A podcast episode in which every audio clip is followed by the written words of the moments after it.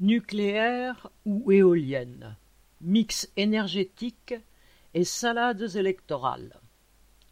Devant la hausse continue des prix de l'énergie, chaque candidat à la gestion des affaires du pays se doit de dire comment il compte obtenir du courant électrique en quantité suffisante et à des prix abordables.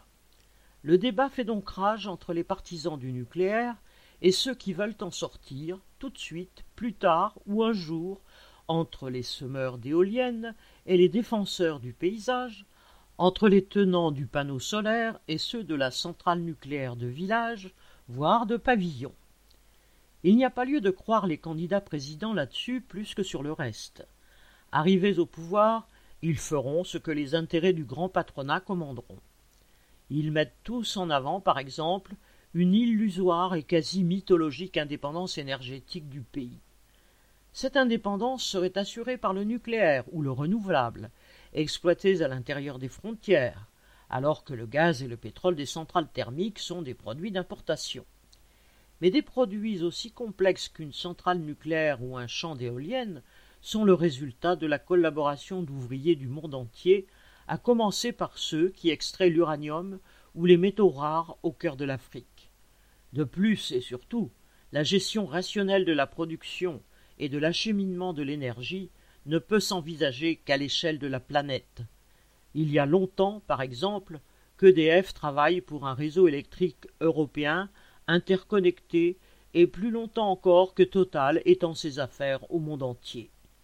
L'indépendance énergétique n'est pas un programme économique, c'est un outil de propagande politique visant à ranger la population derrière l'État et les possédants, un outil du même ordre la xénophobie et le nationalisme.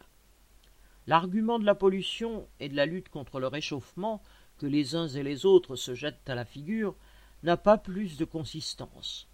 Le nucléaire serait moins polluant que le reste, si l'on accepte les catastrophes comme Fukushima et le fait qu'on ne sait toujours pas traiter les déchets de combustion ni vraiment déconstruire les centrales hors d'usage.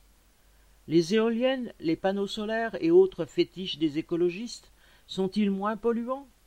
On saura peut-être un jour comment sont extraits les métaux dont ils sont faits, dans quelles conditions pour les travailleurs et avec quelles conséquences écologiques. L'expérience de l'exploitation capitaliste du charbon et du pétrole, les morts au travail, les pollutions innombrables n'ont pas de quoi rendre optimistes malgré les assurances des promoteurs des énergies dites renouvelables. La question est donc moins dans le système énergétique que dans le système social.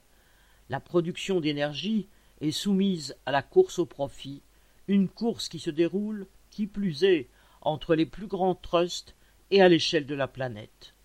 Les États, loin de réguler, de planifier ou de prévoir quoi que ce soit, se bornent à favoriser leurs champions, comme la France le fait pour Total, Engie, etc et lorsqu'ils font mine de se préoccuper d'avenir de la planète, cela se résume à des subventions captées par les plus grands trusts. Total et EDF ne sont-ils pas parmi les premiers investisseurs dans l'éolien? Paul Gallois